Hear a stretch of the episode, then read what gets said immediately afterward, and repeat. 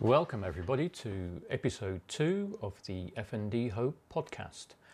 Um, in today's episode, I thought what we'd do is revisit an interview that I did uh, very recently uh, with Professor Mark Edwards. Uh, this was done for the International Awareness Day on the 13th of April um, this year, 2018. Um, and um, you can find this interview in video form on our YouTube channel, but I, I thought it was interesting to present it as a, as a podcast.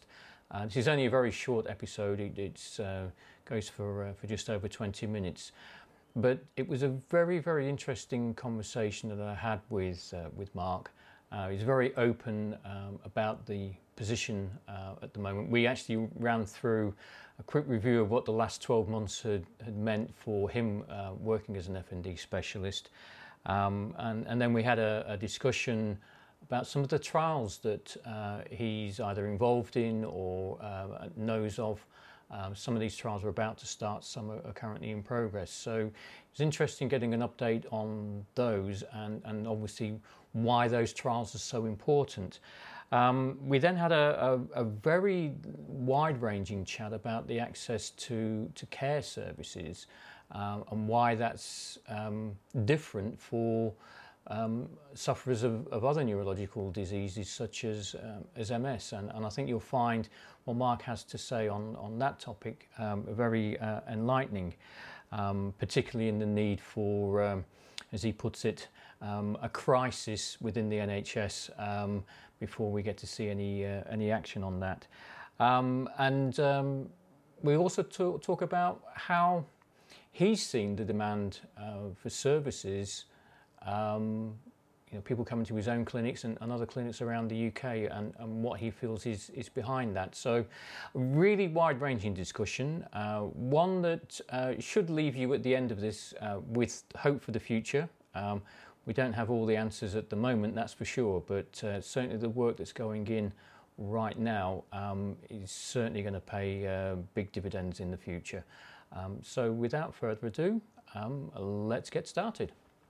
Welcome everybody to um, to this video that we put together for International Awareness Day. We're very pleased to be able to welcome uh, Professor Mark Edwards um, for this short conversation. Uh, welcome, Mark. Thank you very much. Thanks for having me. Um, what I'd like to do um, in this brief message is is get an understanding of, I guess, how the the, the landscape has changed over the last 12 months uh, in the FND space, particularly in, in the UK, uh, and get a bit of insight into some of the, the new directions you've been able to take over the last 12 months. Sure. Well, I, I, think it's been a positive 12 months. I appreciate that for people out there on the ground uh, living with FND and their, their families, the pace of change is often, it must seem extremely slow. Uh, but I think there have been some positive things that have been happening. So, just a few of the things that have been going on are that I think there's much more traction within the NHS and much more interest within the NHS um, in the UK in think uh, uh, in at least recognizing the problem that we don't have services for F- people with FND, even though it's a really common and disabling problem, and to maybe start doing things about them. So, in uh, the south of England, where I'm working, South London and so on, uh, we're working with NHS England and charities such as FND Hope um, to try and get FND services up on the agenda and to get support for developing a proper integrated service for people with FND. Uh, sort of more nationwide that, like that again with charities like FND Hope, we've put forward a proposal for uh, NICE guidelines for functional neurological disorder. Um, so uh, we're waiting to see if that's going to be accepted, but we're we're positive about that that that might go forward. Now that's a long process producing NICE guidelines, but if they are produced, it really gives a good uh, foundation for us to go to people like the NHS to say, look, these are the guidelines for treatment. What are you going to do about it? How are you going to get that to happen? Um, and then, from a research point of view, I'm very pleased to say that with colleagues here, in particular Glenn Nielsen, who's a fantastic neurophysiotherapist, um, and colleagues around the UK, we've got funding from central governments, so from NIHR, uh, for a multi centre randomized trial of physiotherapy for people with functional movement problems. Uh, and that's come against a background of a lot of work that Glenn and myself and others have been have been uh, doing over the past few years. Um, so that's uh, 1.1 million pounds of funding um, to run a proper trial looking at whether specialist physiotherapy delivered in a particular way with particular ideas uh, does better than standard neurophysiotherapy for people with functional movement problems. So we're very excited about that. Um, at the same time, a, a long running multi center trial for people with non epileptic attacks or dissociative seizures has finished recruitment. That's the CODES trial. That's been running for a, a few years now. But the recruitment is finished. So hopefully, by the end of the year, probably into next year, that will report. And so we'll have proper evidence for people with uh, dissociative seizures about the kind of treatment that might be useful for them. So there are quite a lot of things happening around and about. Yeah, no, that's uh, that's really positive. I think one of the things that's that's interesting about about the research, obviously that, that is carried out, is is the focus that it is able to then put um, into the condition. But I guess the, there's also there needs to be an understanding that it does take quite a while before the results come out and can be fed back and then changes can can be made. So what's what's the realistic expectations that people can have out of research programs such as the one that glenn um, is just about to get started with and and, and the codes trial? Yeah. to start to see some feedback. So i think with the codes trial that's something which should report uh, like i said towards the end of this year early next year and that's once those trials report, obviously it's a question of what the results are, because we don't know. But if we say that maybe the results are positive and they, they show that this specific type of cognitive behavioral therapy works well for people with dissociative seizures, then because of the way the funding's been given and so on, it is really then uh, uh, sort of almost uh, uh on a bound on, on institutions like the NHS to implement that uh, that those findings because that's the whole point. They've funded the research, so if it shows that it it really is effective, then it needs to be rolled out, and we can really put much more pressure then on uh, funders and commissioners of services to say, look, this evidence is out there, and that goes for people in other countries as well. Because if the, uh, even though the research is done in the UK, other countries can point to that and say, look, this is a treatment that seems to work for a proportion of people. Let's do it. With the physiotherapy trial, uh, it's obviously for a selected group of people with functional neurological disorder, so those with motor symptoms, and there's some other uh, sort of uh, things that define them as a group. Um, and but the, the results of that would probably be expected in about three to four years' time it's that kind of time scale and that just it just reflects the amount of time it takes to get stuff set up to get eight or so centres set up around the UK, recruit several hundred people, get them through the study, look at the results and so on. It, it just does, does take a long time. But that's why I think that it's really important that at the same time as that, we put pressure, everybody puts pressure on authorities to do a simple thing, which is basically to provide an organized service, because that doesn't really need any evidence at all. You could argue, because we, you know, it makes sense that if you have a common condition, you should have people and a service which tries to help those people. It doesn't really matter if the evidence at the moment is a little bit limited on what treatments work. Just organizing care is a, is a simple and sensible thing to do.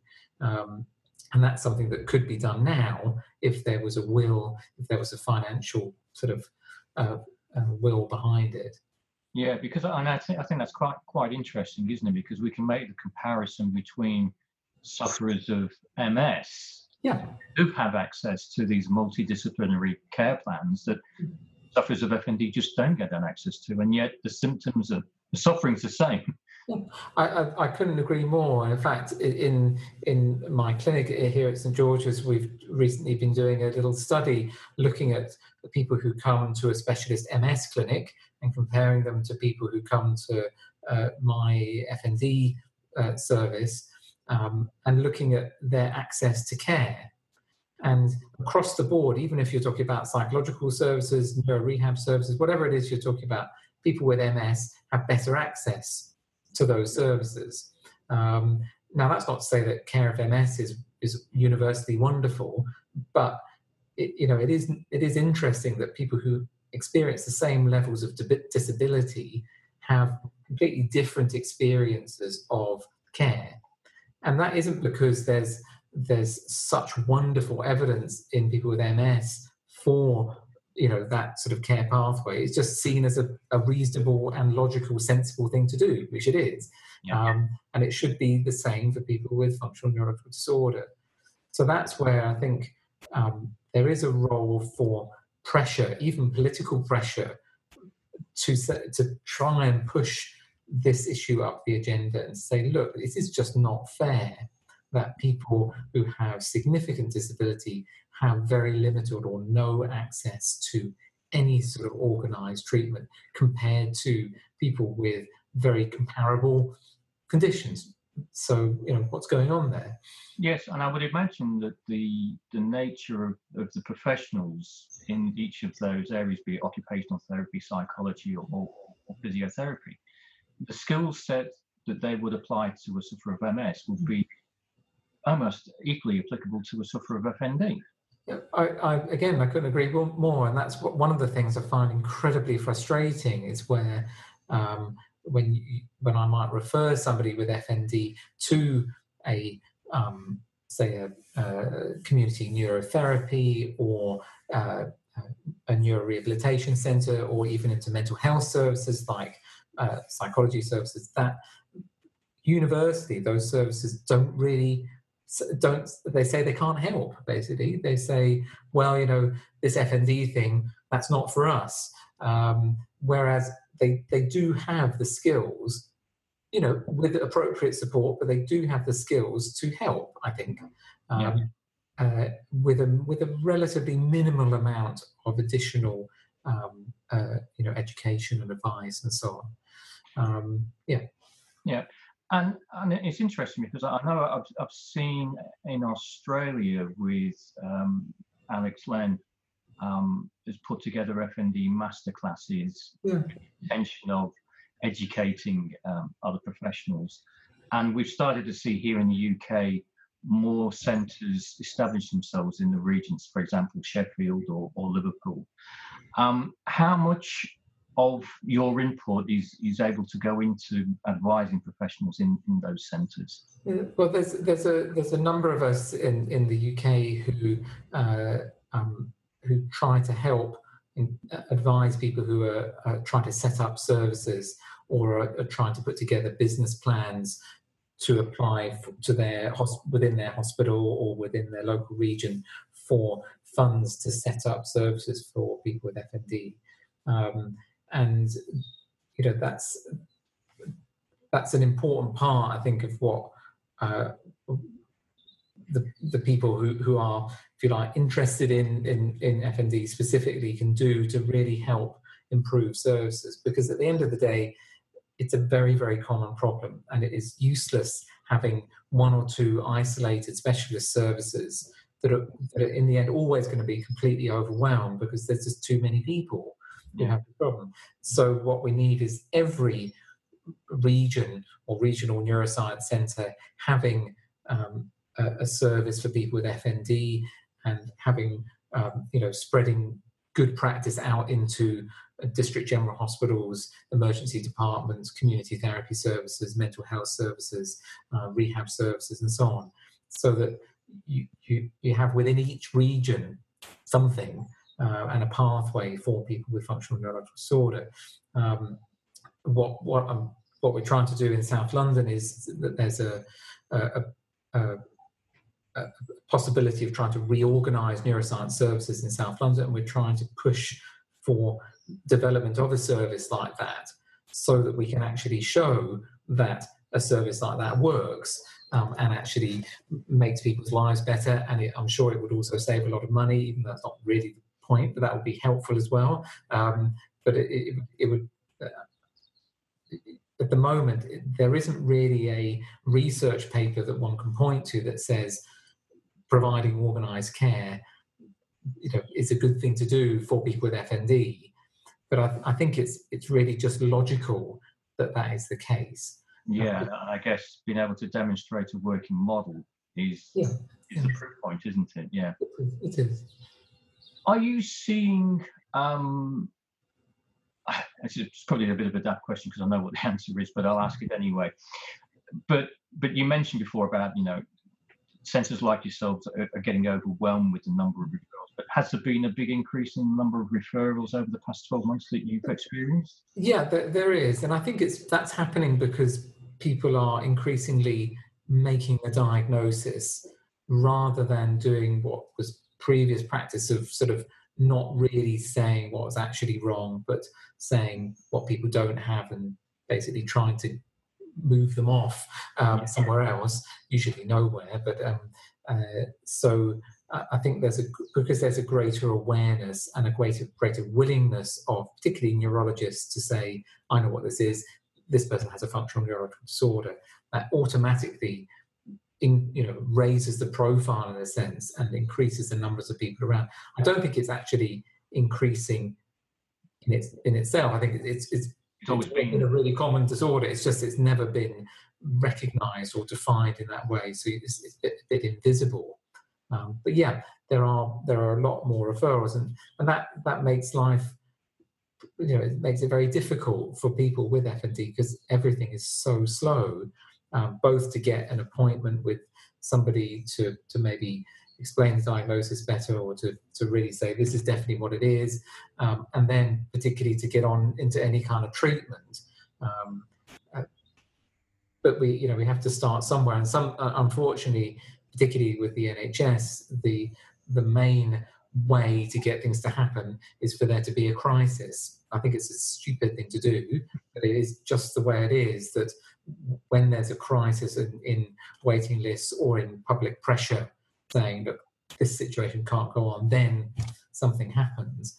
Um, it would be much better if we could do it differently and say, look, this is a problem. We all know it's a problem. Can we just try and sort it out? Um, but it often doesn't happen that way. And and we saw a, a great attendance um, last year at the conference in, in Edinburgh. Yes. Um, with over 500 professionals attending that. Um, so that's evidence again, as what you said before about more interest being being shown. So, um, are there more neurologists, um, general neurologists um, out there in the UK that um, you would say are, are certainly taking a bigger and, and deeper interest in FND than before? Def- definitely, and I think there are more people. So, so, neurology is a is a is a big specialty in terms of it covers a lot a big area of medicine, and so it's normal for neurologists to subspecialize. Um, and amongst younger neurologists coming through, there's definitely an interest in subspecialization within FND, which was never there before. Um, and the idea that you might actually be able to do that as a career. So you'd be a general neurologist, but you have special interests in FND and interest in seeing people and running services. So within my clinic, and I know it's the same for other specialist clinics around the UK, there are um, lots of trainees who come sit in or spend do a fellowship. Um, at the moment, uh, and uh, in the moment of my clinic at George's, there's there's now uh, four consultants, including myself, who are seeing patients within a team. So that's four consultant neurologists with an interest in uh, FND specifically. Um, and I see that replicated uh, around the UK as well. Um, so I, I, that makes me feel very positive that we're going to have a bigger workforce, about the kind of size of workforce you need to help people with FND. Um, and again, going back to that example of MS, in in in MS services, you have neurologists, you have a whole lot of other professionals, you have specialist nurses, a whole setup. We need that kind of infrastructure and those sorts of numbers for people with FND because it's a condition of similar commonness, similar complexity. Um, so I'm hoping very much that that will that will happen. Um, yeah, yeah. Um, well, that just about brings us to, to the end. Uh, I have one final question to put to you. Um, and this is always the most challenging question for someone like yourself to, to try and answer. But it is extremely difficult, as, as you're well aware, for, for sufferers of FND, especially those who have difficulty getting access to, to services. But is there any message of, of hope that you can give them in terms of how they could make a difference themselves in, in order in, in our self-help or something that they could do that could perhaps give them some kind of mm-hmm. kind of relief? So I, I, think that that's to me is where the the the influence of the charities, you know, FND Hope comes in really, because I think that whatever is, if you look at any illness, any chronic illness in particular, there's not any significantly disabling illness, having knowledge about what it is, even down to the most basic thing that it is a thing and it is real um, and it's not an imagined thing, and other people are going through the same thing. That in its own right, I think, makes a max, massive difference. I appreciate it doesn't fix symptoms, uh, but I think that in its own right can make a massive difference. I, I think with FND, you know, probably slightly differently or more than other conditions which cause disabling neurological symptoms there is that theoretical possibility of improvement there because there isn't an irreversible structural lesion that just couldn't in a million years get better, like you might see mm-hmm. in yeah. complete spinal cord injury or something like that. So that's one of the reasons why, as a condition, it interests me. You know, I'm so fascinated by it because does seem to have this capacity that, that it might improve. And I think that that um, is also something to be hopeful about, even though I appreciate that we're a long way from getting that to happen for lots of people. Yeah. Okay. Well, thank you very much, uh, Professor Edwards, for your time uh, this afternoon. It's been great to talk to you. Uh, we look forward to talking to you uh, very soon. But, but thanks again. Pleasure. Thank you very much.